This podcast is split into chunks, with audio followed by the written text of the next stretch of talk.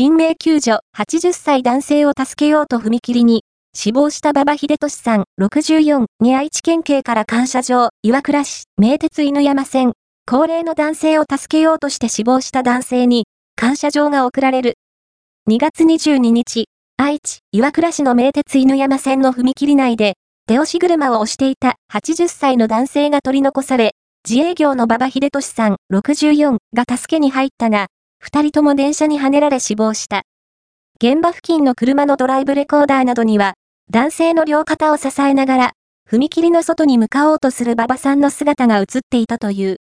愛知県警は、馬場さんについて、人命救助における多大な功労が認められるなどと、近く、遺族に本部長感謝状を送ることを決めた。